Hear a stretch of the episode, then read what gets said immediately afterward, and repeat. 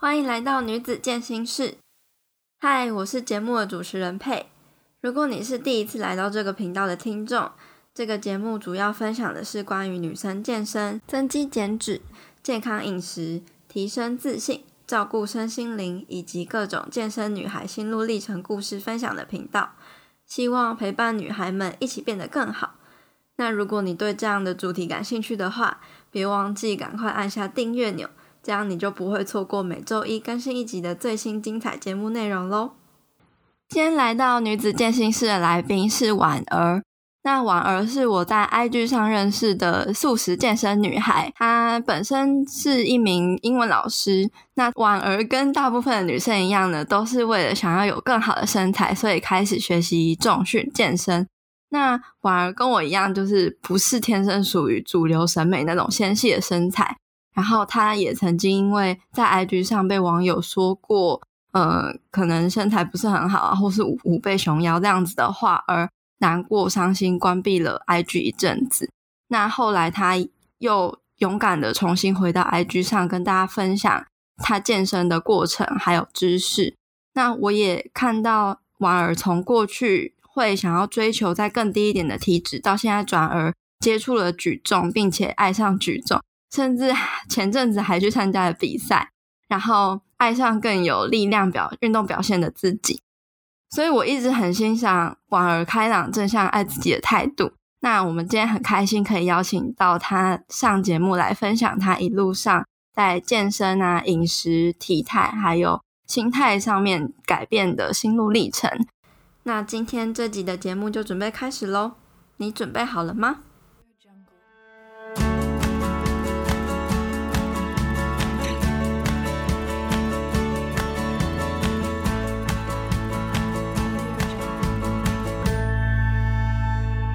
？Hello，婉儿，嗨，可以简单向观众介绍一下你自己吗？好，那就像佩佩刚刚说的，我就是一个幼稚园老师，然后我从小在美国长大，还有就是我从小就是一个素食者，蛋奶素的素食者。那我小时候其实大概国小、国中、高中都很不爱运动，就是很难想象说。现在那么爱重训的自己，曾经是一个 lazy bone，就真的很懒，然后就是懒到就是连那个妈妈出去健走都是她硬拖着我出去，我才肯愿意出去的那种，就很懒的人。嗯，那就是我觉得就是很多重训的人啊，你看他那么爱重训，有有的人就会像我一样，其实不是天生爱运动的人。然后我也是一个天生的吃货，我觉得是天生啦，因为我妈跟我说我。从婴儿的时候，就是肚子一饿就一直哭，一直狂哭到奶瓶塞塞到嘴里。然后他说我小学的时候也是会一直就是吵着说肚子饿，直到吃到饭为止。所以我认定啊，我就是一个天生的吃货。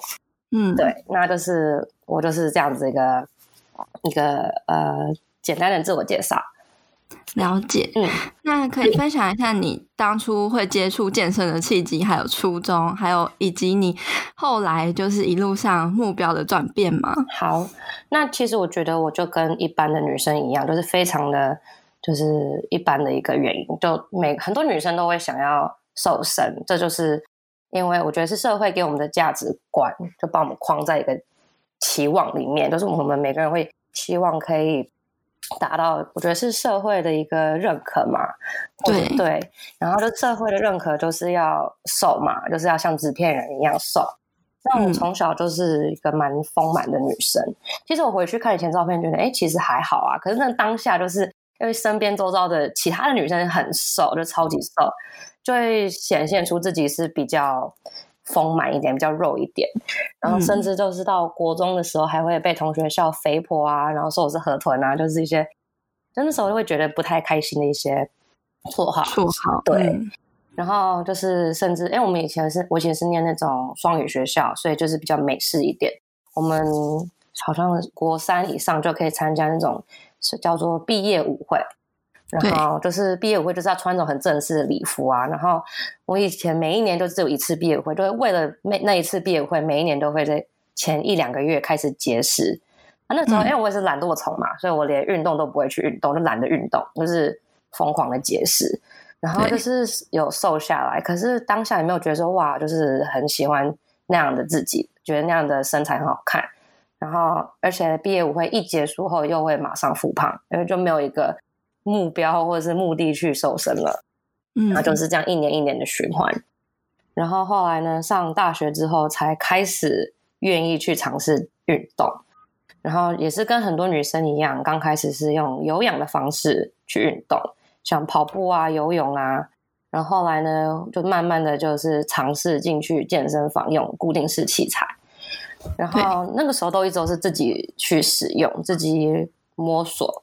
但是不管用什么方法，我都觉得没有达到我喜欢的样子。然后后来呢，那时候蛮好笑，这个时候已经开始上班了。然后我平常去的是那种国民吗？国民健身中心、运动中心。嗯嗯。然后那时候就是有那个四大运，然后他就是封馆，封了一个月多。然后觉得啊，没有地方可以运动怎么办？然后就那时候因为这个原因，我才会跑到大型的健身房去。然后那时候你知道那种大型健身房不是会有种免费体验课嘛？嗯，那时候就是因为我对于。运动啊，重训就是没有什接触什么资讯，没有什么去看靠北健身啊，或者是没有追踪什么健身的网红，所以完全不知道，就是呃，这就，就是那个大型的健身房他们行销的方法，然后觉得哎、欸，有免费体验课，好棒哦，可以去免费的上课看看。那时候不知道，他其实就是你知道那个教练要去卖课的一个方法。可是那时候刚好就是我配到的教练是我现在的男友，然后我就觉得自己蛮幸运的，就是。遇到他，因为他是我觉得是属于那种比较有良心的教练，你知道吗？就是会会认真想要帮你教会，而不是就是为了卖课、为了赚钱而就是随便带你的那种。对对对，就不是为了业绩。对啊对啊。所以呃，我刚刚的体验课，他就是直接教我，觉得就是重训本来就很重要的东西，教我怎么呼吸，正确的呼吸，然后就是稍微介绍一下硬举给我认识。然后那时候我就、嗯、我就决定买课，然后才会踏上这个重训之路。那时候我觉得，就是我觉得每个人啦，刚开始重训的时候，尤其是接触自由重训、自由杠的训练，都会有一个那叫什么甜蜜期。甜蜜期，对。嗯。那那个时候我就是因为刚第一次接触一个大型的俱乐部，然后我就觉得哇，就是又有有氧课，又有重训，又又有什么器材都可以使用，然后就觉得就是很就是很兴奋吧。然后那时候是什么都会去用。然后就会花很多很多时间在健身房，可能一整个晚上，一下班整个晚上都玩了。然后那时候才会就是三个月，就是那时候身体的改变就很大，就第一次看到那么大的改变，然后就是很兴奋，然后一直做这些上战斗有氧啊，然后又去上教练课，然后自主训练啊，就是通通都来。然后就是那时候就真的第一次看到，就是肚子上出现腹肌线条，然后那时候第一次觉得哇，这身材是我满意的，是我喜欢的。嗯，所以你也在这个中间，就是慢慢喜欢上运动这件事情。对，对，我觉得应该是找到一个自己喜欢的运动吧，因为我一直以来都不喜欢有氧。那我当初刚开始从有氧开始，可能就是一个就是 force 自己去做的，也没有说我真的很享受的过程。那我觉得重训是让我真的很喜欢去做的一项运动。嗯嗯，当初会想要有氧，应该也就是为了想要变瘦的那种感觉吧。对啊，对啊。重训也是啊，其实他开始重训之前一直不敢尝试，也是因为很多女生也害怕，就是哎怕会变壮啊，或是觉得说哎我完全不会使用这些器材，我根本就是摸不着，没有个头绪，然后就是、嗯、我觉得是在陌生吧，所以就自己不敢去尝试。我以前在英国念硕士的时候，也有加入我们学校的一个健身房，然后它就是有分两个区。它有它有一个房间，里面都是自由杠，它就是有很多杠铃在里面，它就是一个房间。然后呢，外面呢就是有有氧器材，还有固定式器材。然后那一年我完全没有进去过那个自由杠的那个区，因为就是从来没有看过女生进去过。然后我就觉得一个对自己很陌生的东西，自己就会不敢去尝试，尤其一个人。那时候我都会一个人去健身，所以我就是不不敢进去。然后每次看到都是一些很。那时候当下觉得猛男进去运动，对啊，真的，因为像我，像我在大学的时候也是，每次都想要进去那个重训间，但是都塞满了各种男生。嗯，对啊。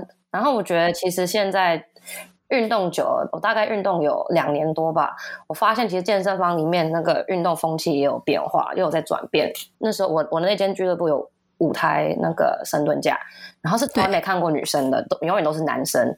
可是我觉得好像是从今年吧，呃，不不，去年二零一九年大概下半段的时候，开始发现，哎，越来越多女生会自己去那边自主训练，然后可能舞台有两三台都是有女生的。我觉得哇，这个改变真的蛮大的。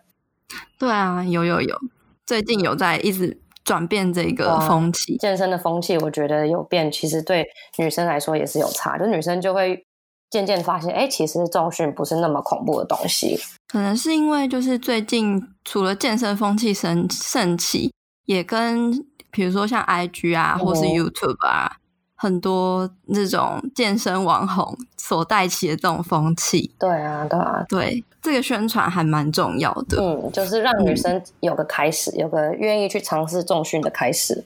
我觉得这个蛮重要的。哎，你没有那个开始，你其实永远就不会。想要去尝试，或是敢去尝试，就是要有人先起头，带领大家前进的那种感觉。对啊，对啊。所以我们现在女子健心室也是 希望可以鼓励更多女生去尝试重训。对对对，嗯。那想知道说，呃，因为我看到婉儿过去 IG 上也曾经就是分享过，之前有经历过一段每天吃很多垃圾食物啊，然后每一天都想要努力运动来补偿，哦、但是。身材和健康却大走样的一段时间，嗯、那你可以分享一下那段时间你后来怎么样去摆脱这样的恶性循环，然后改变体态跟心态的过程吗？嗯，我觉得那个时候是我念硕士，其实我在英国念硕士，觉得那个时候的感觉是因为你在一个人在国外，然后又自己住，然后就是你。会觉得很有压力。你除了就是要写论文的压力之外，也会觉得就是跟亲朋好友分开那种压力所在。嗯，然后就一个人坐在房间里，就会一直不断的吃。那时候我我觉得饮食的观念蛮不健康的。我正餐就是吃少少。那时候也为了省钱，因为在国外就觉得哇，我就是没什么钱，就国外那个嗯生活费啊都要自己去省啊，又蛮贵的。那时候为了省钱要出去玩啦，所以就是。过得很省，然后就是正餐就会故意吃一点点，但是呢，会吃很多那种零食啊，来补充那种心中的一种 空洞感。对，空虚感，就是因为正餐吃很少，所以就很空虚。然后呢，就可能会边打论文，或是边看文章，然后就边吃。就一直吃吃吃吃，嗯、然后呢，就会常常就是吃到那种恐怖的，就是可能买一大包的洋芋片啊，或者是那时候我喜欢拿那个 granola 一种麦片，就它看似健康的东西，它其实不健康。嗯、然后就可能一包就可以一两天就吃完的那种，因为英国那种一包是很大包的。然后呢，当下我就觉得一直罪恶感越来越深，可是我还是继续做这件事情，对，就是变成一个恶性循环。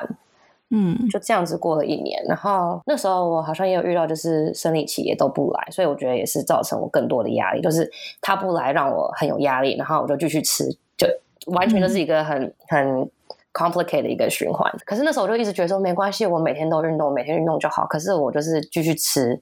然后后来我回想到那一年，我发现其实你每天有运动也是没有用的。重点是你的饮食要正确，饮食要健康，才可以维持就是健康的体态。而且那时候其实回想起来，那时候其实运动量没有很强诶，那个强度没有很强啊。那时候都是做这种呃徒手训练，我会看 YouTube 影片做徒手训练。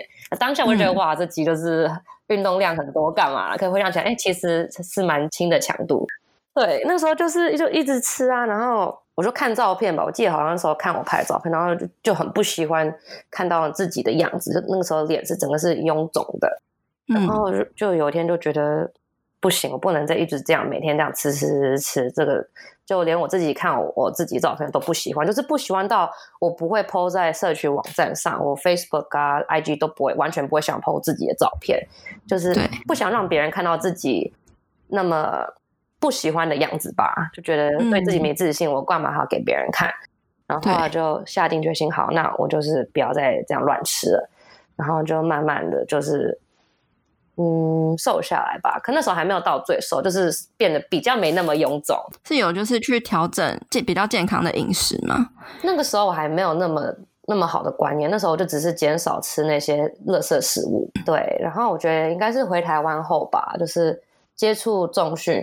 就是加入那个什么俱乐部的时候，才开始真正了解到蛋白质的重要性。我以以前一直以来都不懂蛋白质很重要，所以那个时候就是在有氧的时候啊，在健身房自己摸索固定式器材那段时间，我都是我觉得饮食都不是正确的，那时候就是可能一直跟很多女生一样，就是少吃啊，多动啊，可是没有想到营养素的这这一块的重要性，还有好油跟坏油，那时候完全就不 care 啊，就是少吃油就对那种心态，对啊。而且又加上你吃素，嗯、就是蛋白质的摄取又会更少，对啊。而且吃素素食的蛋白质都是那个碳水偏高的，那我就是很爱吃饭啊，也很爱吃这种碳水，所以就会吃很多，就是过多的。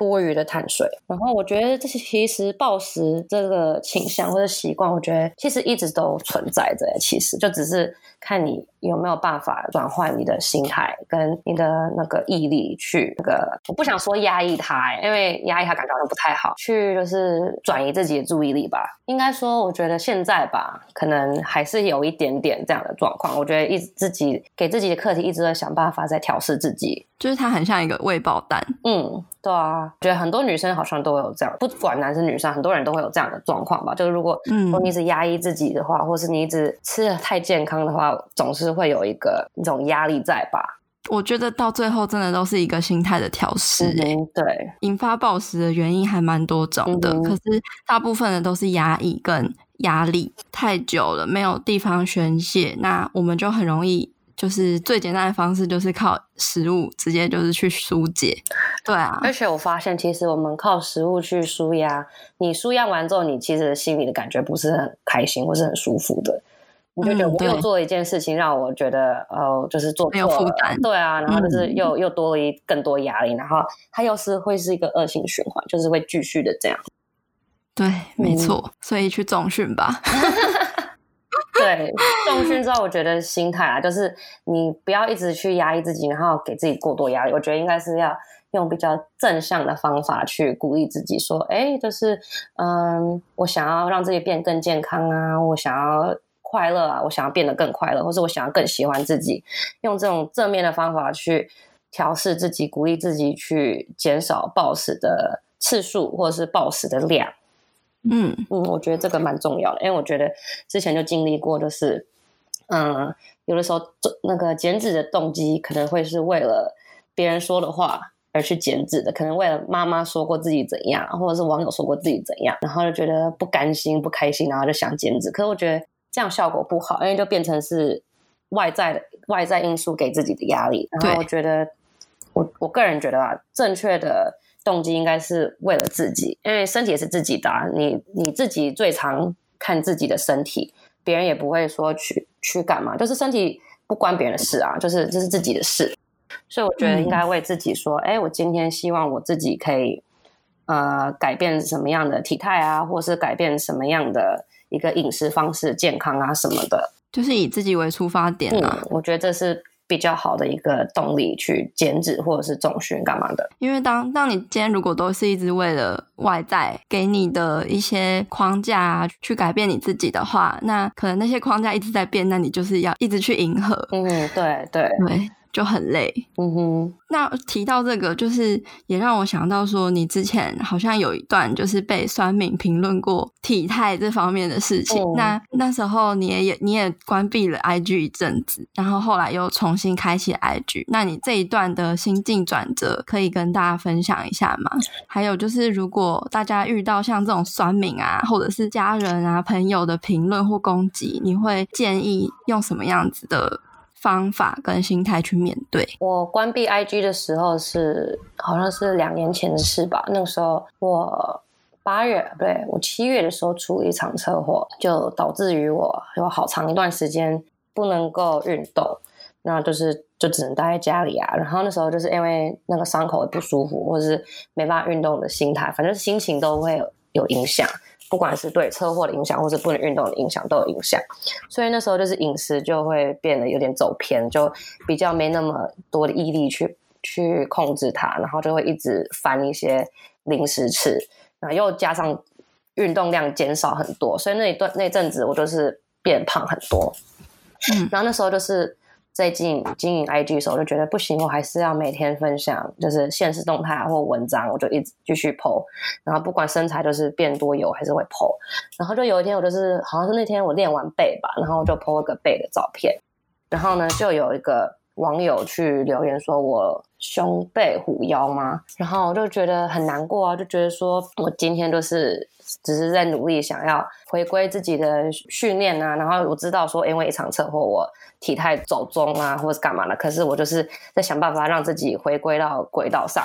可是就是有些网友就是根本不知道你经历了什么，然后就会随便丢出一句酸言酸语的话，让你影响了心情。我觉得就是很多人都这样，就是我很多网友啊，我觉得现在很不会为自己负责任。然后他就是看到什么，只是看到那个照片或看到那个 moment 的东西，他就直接去批评啊或干嘛。可是他根本就不会去为自己的话去负责任，然后他也根本就不会去思考说这个人经历过什么。也许那个人。现在看起来很胖，可是他可能曾经更胖，然后他现在已经是有一个 progress，是有在那个进步的。可是就很多网友就是、嗯、他根本就不管了，他就觉得说，反正你现在就不符合社会主流，那我就是要骂你，我就是要酸你，我就是不管，我就是不喜欢或者是怎样的。那嗯，这其实网络上很多这种人，对对啊。然后当下我就觉得蛮难过的啊。那时候因为我已经因为自己的身材走中。很难过，然后已经因为就是训练上也是有退步，我也很难过，很久不能深蹲啊，然后就是可能深蹲的重量也减少很多，那时候就是因为这种很多因素，已经心情很不好，然后心态我觉得也是蛮负面的，然后又多了这个网友的一个酸言酸语，我就觉得更难过，然后觉得，哎，我我干嘛一直为了。我不认识的人，或是干嘛一直为了 IG 难过？那时候我觉得压力很大，就是我觉得我是一个很喜欢给自己压力的人，嗯、就是多余的压力，然后根本就没有必要的压力，我就一直堆叠在自己的身上。然后我就觉得我 IG 就一定要继续经营，要每天发，就是那种强迫症吧，可能强迫说一定要每天发东西。然后我觉得说我现在那个身形不好看，还硬要发，然后又会把自己搞得更难过。然后现在又有人就是来我的版面上在酸言酸语，然后我觉得说我好像这样经营 IG 好像有点失去了。意义就觉得说好像嗯、呃、有点影响到我的心情，然后我觉得我为什么要经营一个会让我不开心的东西？所以那时候就是难很难过的情况下，就把它给关掉，然后就这样子关了大概两个月吧。嗯、这两个月期间，我就觉得我就继续做我的事啊，继续运动啊，然后继续饮食控制啊，就是调整我的饮食啊什么的。可是我后来发现好像有一点点空虚，就是我做这些事情，我以前是会发文，然后跟很多网友互动。后后来发现，哎，其实，哎，我的私人账号上面没有什么人会运动，没有人什么人会重训，所以就是发这些也没有人会想看，或者是会没有人会什么回应，然后就发现，哎，我蛮想念就是那种跟就是同温层层的人，或是就是跟同样那个兴趣的人共鸣，或是聊天互动的那种感觉。我也觉得，哎，我好像心情上，我觉得就是慢慢调试回来，就要怎么调试呢？我觉得，嗯，很难讲。我觉得就是你。要跟自己思考吧，要自己去思考，然后沉思，去沉淀一下，说：“哎，我为什么会这样想啊？然后我该怎么做去转变自己的心态吧？”对啊，因为其实别人跟你讲也没有用啊，因为需要改变的是自己，而不是别人。就很多人很容易就是丢去丢出一句话说：“你就不要想网友的话，你不要想太多啊，你就不要管他。嗯”这种话很容易讲，可是你自己要做得到很难。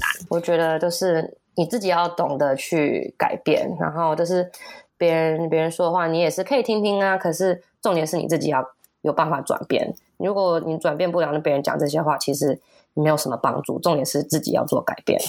嗯，可能也需要一些时间消化吧，因为当下你一定很冲击啊。就是你知道自己不是这样的人，嗯、可能你别人误解你了，你就会觉得受委屈。嗯哼，但是。仔细思考一下，也是知道说那个人他讲话是没有在负责任的，嗯、然后也不了解你。对对，所以真的就是不用太在意，因为 真的有太多太多人会给意见了，在这个资讯这么丰沛的时代下。嗯、对啊，就是现在键盘高手真的很多，然后就是我知道说我开启了我的账号之后，还是会有其他的键盘高高手在，但是就是要想办法不要。就是就像别人会讲的话，就是你真的要想办法不要被他影响，然后就是想办法就是跨过他的那些留言，然后继续做自己。我觉得最最重要的是你要勇敢的做自己。诶，如果你对自己没有自信，然后就是被别人说的话影响的话，就很累。因为人生还那么长，然后就是很多人都是容易说话不负责任。那你如果每一句话都在乎的话，人生真的会过得累。对，好累哦。那真的是要想办法，就是要。脸皮厚一点啊，就不要在乎这些人说话。你我觉得最重要的是你知道你自己在做什么就好了。你知道你自己做的方法是适合自己，就不是每个人方法都是适合每个人，每个人都有适合每个人自己的方法。那你知道说，哎，我今天做的方法是适合我，是按照我自己步调走，然后我知道我自己有进步就好。那如果别人就是哎不喜欢的话，那就觉得好啊，那你就不要看我的版面啊，就是你可以不用。不用理我，或者是那个人网友，其实后来又在出现。我那时候把 IG 打开之后，他又出现，然后又他又留言，然后我就我就觉得好啊，就把他封锁啊，反正我少一个，不管他有没有追踪我，不过就是少一个人，我觉得也没差。嗯，对啊，就后来就是真的就是没有让自己去在乎那么多。那个人也其实也蛮关注你的，就觉得你为什么这么无聊，一直过来看？对啊。爱批评然后又爱看，真的无聊。我真的觉得网络上真的各式各样的人都有，所以真的是要想办法，就是站住、稳住自己的脚，然后稳稳住自己的立场，然后你只要知道自己做的是对的，是适合自己的，我觉得是最重要的。嗯，没错，这样跨过去之后，好像又更成长了一点。嗯，我也觉得。你加入我们的脸书私密社团了吗？这个社团会延续广播节目话题的讨论，也会分享与交流各种关于女生健身、健康饮食、体态目标、增加自信，还有身心灵成长的话题，让女孩们可以有一个温暖又能得到帮助的小天地，持续陪伴你成长跟前进。如果你有什么问题，也欢迎你在社团里面提出来。那如果你想要加入这个社团，一起变得更好的话，欢迎在脸书搜寻社团的名称“女子健心室”，陪你健身也健心。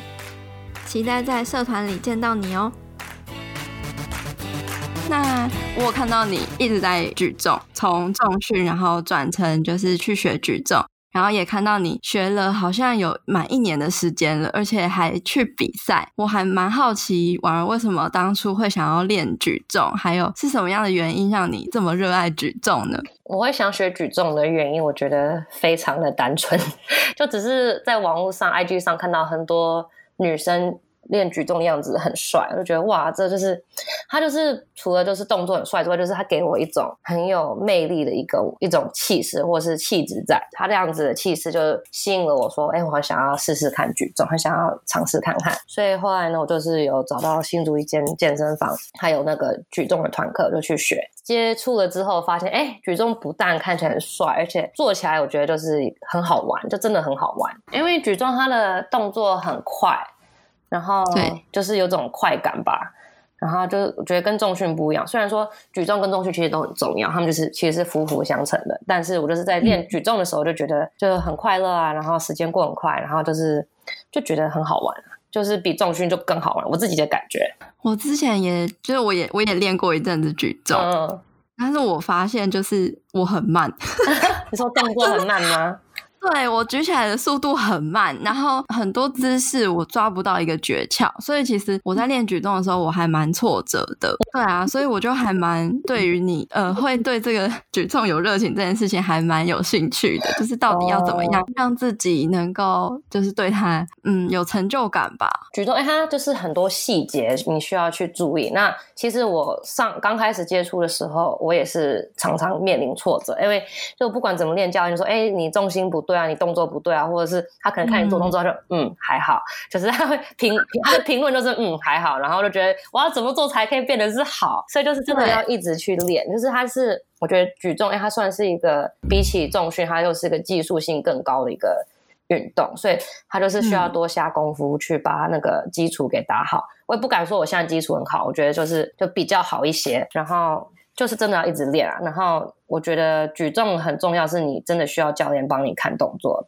我觉得举重跟重训不一样，嗯、是重训我可能上个，譬如说三四十堂课后，其实多多少少都可以自主训练了，你就不太需要教练帮你看，你顶多就是可能偶尔录个动作，然后请会就是教练朋友或是教练看，然后他可能会帮你稍微雕一下，就这样。但是我觉得举重就是，哎、嗯，他动作很快，所以你每错做每次一下。都会不太一样。然后就是、嗯、就是真的需要教练帮忙看着说，哎，你动作需要怎样啊？然后脚要踩稳啊，核心要绷紧啊什么的。而且他那一瞬间很快的动作，我的教练常常跟我说，你核心没有绷紧。然后我觉得真的吗？有吗？就是自己会没有感觉。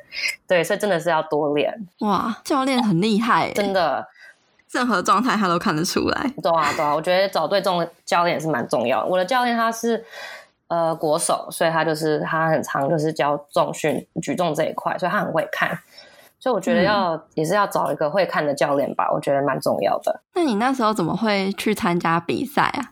那你可以分享一下，就是原因，然后还有你在比赛中间准备啊，还是就是参加比赛这个过程嘛？还蛮好奇的。嗯，其实我这次比赛真的就只是去比好玩的，我根本就没有真的去备赛或者是干嘛，然后就是每天就是正常练。然后那时候好像我忘了是谁。哦，我有个朋友，他就是在举重人上课，然后跟我说：“哎，有一个中正杯啊，可以去报名啊，你要不要报名看看？”我就说：“好啊。”然后想说去报名，结果那时候那个好像报名网站就是报名不了，我就好吧，算了。然后后来就继续练我的举重，然后那时候原本是。请举重人帮我报，可是因为时间太晚就报不到。然后后来就是有另外一个网友，就是太阳，他看到我在练举重，然后他就回我的限时动态说：“哎，你的动作怎样怎样？”然后我就跟他说：“好像刚刚说就是我原本想要报名，可是没有报到。”然后他说：“哎，我可以帮你报。”然后那时候他说可以帮我报，好像是比赛前三四天吧。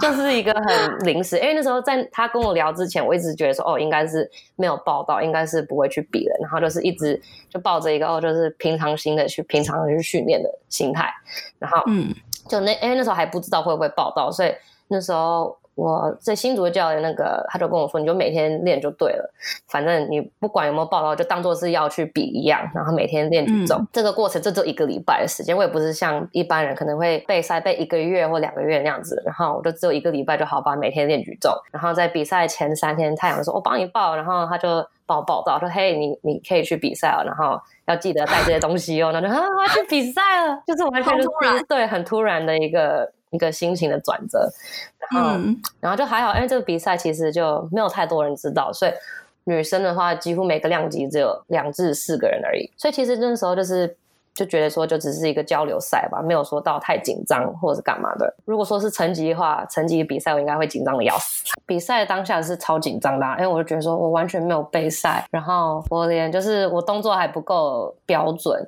像是抓举啊，嗯、其实抓举最重要的是你抓上去的时候，你屁股要往下蹲很快，因为如果说你蹲的不够快，你就变成 power snatch。power snatch 就是其实比较高难度的动作，因为你如果是 power snatch，你的杠铃是抓很高的点，然后你要抓那么高的点，其实需要花更多的力气，所以很多人说屁股要蹲下去，就是为了可以抓更重。然后那时候就是一直。嗯屁股一直怎么样都蹲不下去，然后觉得我动作那么的不标准，就要去比赛，就觉得还蛮紧张的。可是上场的时候发现，哎，其实就是你当你正要比的时候，发现其实。那肾上腺素的感觉是蛮过瘾的，嗯，然后那时候蛮后悔说，哎、欸，我没有报更高的重量，因为那时候太紧张，所以就报低了，然后就是导致我抓举比赛那天没有破 PR，然后我还被新竹的教练玛丽安笑说，比赛就是要去破 PR，你怎么没有破 PR？说你就是要趁那个肾上腺素去破 PR 的，啊，蛮好笑的。但就是我觉得比完赛之后，反而就是。没那么紧张，而且更会想要参加更多比赛，因为你会发现其实没有那么的恐怖。嗯、然后就是因为有的比赛它是小型比赛，你就会觉得每个人都是在里面交流啊，然后就是一个很蛮欢乐的一个氛围在，也是一个蛮特别的经验，嗯、真的。那最后比赛结果还 OK 吗？还可以啊，因为我那量级只有两个人，所以最后也是第二名也开心。哇，第二名很棒哎，对啊，真的。所以我就觉得就是一个经验啦，就是很多人跟我说，就是你第一场比赛，你就不要给自己那么多压力，说一定要拿名次或一定要成绩多好，你就是先累积一个经验，然后你就会更下一次比赛就更了解说要怎么做，怎么去准备。那婉儿目前你正在什么样的阶段嘛？就是你有什么之后有什么想要追求的目标，还有想要克服的困难吗？在健身或者是体态啊、心态上都可以分享。嗯，我现在哦，我现在就是我觉得我处于一个有一点又又又寻回到一个暴食的一个状态，我不得不说，因为我我去年年底十二月的时候就是感冒，然后就没办法运动，然后又是处于一个在家时间很多，然后就不知道要干嘛，然后就会就会倾向于吃这一方面。就我觉得很奇怪，我一般人感冒就是会没有胃口，可是我感冒都是胃口很好的。觉得说为什么我不能够跟别人一样，我就是可以有胃口不好的时候，我就不会想要去吃。对啊，就觉得吃货需要花更多时间去花更多毅力去控制那个欲望啊。嗯，对，对，而且另一方面，我觉得就是其实到十一、十二月左右，饭局就会变很多。然后我觉得就是，我觉得我现在处于一个身体已经上瘾的一个状态，就是高糖啊，或是高脂肪有一点上瘾。然后我觉得，好，我需要花更多毅力去。解这个瘾，那我觉得这个这个过程是最难的。等到解了之后，其实就就会比较容易了。所以我现在还在调试这个。那我觉得，虽然说我常常在 IG 上说我想要，我现在觉得最重要是运动表现，但是。其实我们好，就是现实一点讲，谁不会想要有好看的身材？我觉得这个是一般人都会想要拥有的。嗯、然后，尤其是我们花很多时间运动，我们多多少少都会想要在外表上看到一些成效。我觉得这个很多人都会有这样的感觉或者想法。我也觉得说，我现在饮食也没有让我觉得。就是心态很好，或者是我不觉得是很健康的。然后我觉得我就是我希望可以找到一个是一个健康的，然后让自己舒服的饮食方法，就也不要暴食啊，然后也要三个营养素都要吃到啊，然后很有我觉得弹性，可是又健康的一个可以享受的饮食方法。我觉得我个性上我是容易紧张的，然后我很容易给自己多余的压力，甚至可能会有点强迫症。所以我也在思考，说我到底要不要用这种斤斤计算的方式去计算营养素呢？还是用就是肉眼这样抓一下就好？我觉得不知道，我需要找一个平衡点吧。因为我如果用斤斤计算的方式，我会很紧张；可是如果用肉眼去抓的话，嗯我的习惯会变成有点像差不多先生的概念，就哎，差不多，差不多，差不多，然后可能其实根本就差很多，可是你自己以为说差不多。我懂，我懂，对啊，就可能哎，嗯，碳水多吃一点，哎，差不多，然后其实差很多，或是之类的。我觉得容易有这样的一个坏习惯，所以我觉得真的需要找一个平衡点。可能，嗯，如果说不想要用数字去绑绑住自己的话，可能就是需要用一个你可以眼睛看得到的一个衡量的方法，譬如说，你就是。固定一个碗，就是哎，这么多就好了。那或者是固定一个东西，嗯、就是我觉得还在我自己还在寻找适合自己的方法。但我可以分，我可以跟你分享，就是我前阵子，就是我为了要也是治愈我自己的暴食的习惯，然后我就开始就是不算营养素，嗯、就是因为我已经维持了记录 my fitness pill 大概。一年多时间了，嗯，就每天都记哦。然后我有发现说，就是它在我减脂期会非常的有效，嗯哼。但是只要我呃过了这个减脂期，我不再减脂了，那我就会开始暴走，嗯，它就会变成是我的一个限制的感觉。然后我我就前阵子就放弃计算营养素跟热量这件事情，但是我就会变成是我有意识的去暴食哦。就是就让我自己吃的很开心，可是我知道我是吃太多的，嗯哼，就是我可能会觉得哎、欸，差不多，差不多，差不多，可是其实我知我是自己知道说其实差很多，嗯，但是但是我那一段时间就是让自己就是享受开心，然后运动方面也是就是尽量就是维持高强度的训练，频繁的训练这样子，嗯，但是我就跟你说一样，就是可能离年底。局会比较多，然后又加上冬天，啊、就冬天就会想要囤积脂肪，冬天一直想吃，就是、你知道吗？对啊，就没办法，所以自然身体就也是游了一圈。嗯、就是我用 MyFitnessPal，我觉得我自己很紧张或者很有压力的一个点是，当我看到我的热量剩可能少于一百的时候，我就觉得很紧张，说、嗯、哦，快超过了，然后觉得那个压力，我觉得是。可能有点多余的压力，所以后来我有尝试过说，哎、嗯欸，我就故意把 MyFitnessPal 热量设高一点，就我不会吃满，可是我就设高一点。所以如果到最后，可能譬如说设一千八可，我只想要吃到一千五，然后到最后看到剩下的就是两三百大卡，我就觉得好热，紧张感不会说太太紧张。就我反而我不是喜欢把它吃满，因为、我觉得吃满我会觉得就哦好恐怖，很容易就会吃超过。嗯，对吧、啊？嗯、所以我觉得我也还在寻找，就是适合自己的一个嗯自律的方法。对，嗯、就每个人每个人不一样。那你刚刚说有意识的暴食是是什么意思？是说你给自己设定一个 cheat meal 之类的吗？没有哎、欸，完全没有 cheat meal，就是我想吃什么就吃什么。嗯、我会我很爱吃坚果，嗯，我看到坚果我会停不下来，我可能会就是一次就吃掉半包，或者是就快一盒这样子，就是很夸张。但是我是。知道我在有意识的做这件事情，然后我也知道说我吃的这些东西我会胖，嗯、可是我不会有以前那一种很罪恶的感觉。哦、对，就是我知道我是开心，我是享受的，嗯、然后我也知道我自己在做什么事情。嗯，我也愿意就是负担起我做这件事情 之后的责任。就是心态的转变啦，就不会说对对对哦，我很我很自责，我为什么要吃那么多？就反变说哦，我想要做这件事情，那我就让自己去做。然后你可能之后再多做一点有氧啊，或者是饮食就是更健康、更干净啊，去可能平衡一下那个饮食的部分。嗯，没错，嗯、我就是就这样做这样的调整，其实就是。行为上没有差太多，但是心态上差很多。我觉得这个很重要，我觉得心态真的很重要。就你可能你做一件事情，嗯、你心态如果说很难过或是自责的话，其实就会让你越做越多。可能你原本就是做一件你不想、你认为你不想做的事情，可是因为你心态不舒服或者是难过，你就会其实就会继续做。我觉得是更加的压抑自己吧。可是如果说心态是正确的，就觉得没关系啊，我就是偶尔一次啊，反正又不是世界末日，反正我知道我在干嘛，那我隔天再回归到我原本该做的计划就好了。对对对，嗯、这样反而就是会轻松很多。对啊，对啊。嗯，而且也不太会陷入一种恶性循环吧？嗯、感觉你都是在做一些逼迫自己要去做的行为。对啊。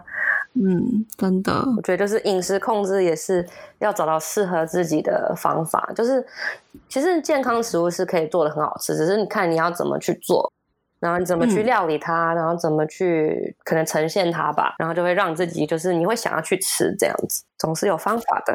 嗯，对啊。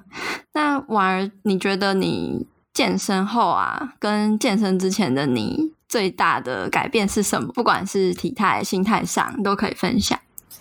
嗯，那嗯，最最直接就是体态上改变很多啦，就呃有开始有增肌啊，有肌肉的线条啊，然后对，主要是体态吧。然后心态心态的部分呢，我觉得是自信，因为我从小到大都是对自己很没有自信的人，被别人嫌胖啊，或干嘛，就一直都很没有自信。开始重训之后呢，我就开始嗯对自己有信心，然后开始就是哎，我其实蛮喜欢。自己的外貌啊，或是自己的样子、自己的生活方式什么的，那我觉得就是增增加自信，真的是蛮重要的一件事情。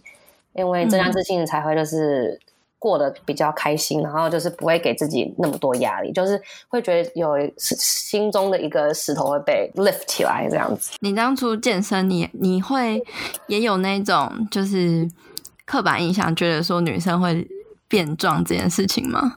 其实我开始接触那个嗯重训啊，上教练课，我就没有在想这些东西，因为我就觉得哎，这个就是蛮好玩的，然后好像就是可以尝试看看改变。哦，我想起来，那时我想起来那时候那时候的呃心态，我觉得蛮好笑。那时候就觉得哦，反正我已经很胖了，那 既然这样都那么胖了，我就干脆就是去运动，然后至少就是增加一点肌肉。至少不要只是脂肪，嗯、至少还要还要有一点肌肉吧。那时候是这样的心态吧，就是我觉得现在觉得就是蛮好笑的心态。可是那时候就是因为这样的心态让我跨跨出去，然后就是跨出去那种对于重训的那种畏惧感。